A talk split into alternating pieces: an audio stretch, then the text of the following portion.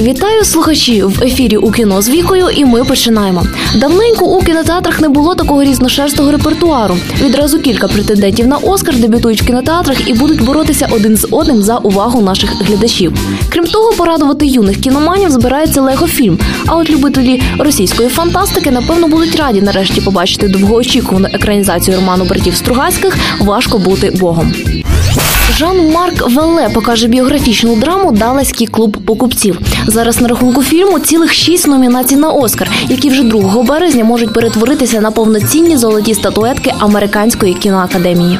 Це історія про простого електрика, у якого в 1986 році лікарі виявили снід і відвели йому 30 днів життя. Не бажаючи миритися зі своєю долею, чоловік починає приймати нетрадиційні ліки, а потім вирішує продавати їх іншим хворим з аналогічним діагнозом. Ну що ж, побачимо, що з цього вийде. Також шість номінацій на Оскар має чорно-біла драма Небраска від режисера Олександра Пейна.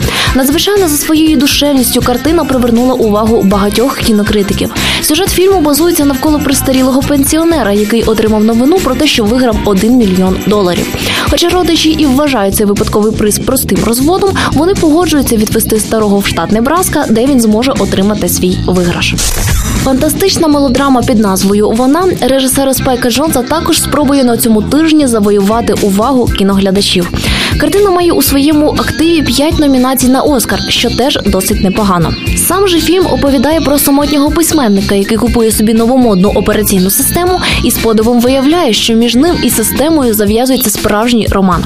Досить оригінальний і багатообіцяючий сценарій, чи не так? Критики зазначають, що це саме той фільм, який можна неодноразово переглядати. Ну що ж, побачимо. Замикає наш прем'єрний список номінантів на Оскар комедійна драма Стівена Фрірза під назвою Філомена, у якої є хороші шанси отримати чотири завітних статуетки. Сюжет фільму розповість про життя старезної ірландки. Будучи дуже юною, вона народила сина, але його забрали для усиновлення в американську родину. Саму ж дівчину віддали на перевиховання в церковний монастир, де вона піддавалася численним приниженням. Пізніше їй вдалося звідти втекти і прожити гідне довге життя, яке вона присвятила пошуку своєї зниклої дитини. Критики зазначають, що головна героїня Джуді Денч не єдина причина, чому варто дивитись цей фільм. Проте вона є її найпереконливішою частиною. На великий екран вийде фільм Олексія Германа Важко бути Богом. Екранізацію одноіменного твору Аркадія і Бориса Стругацьких чекали декілька років. Цей фантастичний роман вже встиг привернути увагу кількох поколінь. Тому перед творцями фільму стояло вкрай непросте завдання не розчарувати читачів. Проте кінокритик Антон Долін зазначає: важко бути Богом це не фільм великих ідей. Його автор не підноситься до небес, щоб винести звідти вердикт, а навпаки, спускається в бруд нижче, ще нижче, поки не починає захлинатися. Ну а ми разом з ним. Останнім проектом у нашому випуску стане сімейний комедійний мульт Легофільм від режисерського дуету Філа Лорда і Кріса Міллера. Картина добре зарекомендувала себе у світовому прокаті і повинна стати непоганою заміною вже на бридлому холодному серцю. Юні глядачі напевно оцінять, як маленькі жовті чоловічки вирішують свої глобальні проблеми і рятують власний конструкторський світ від тирана загарбника.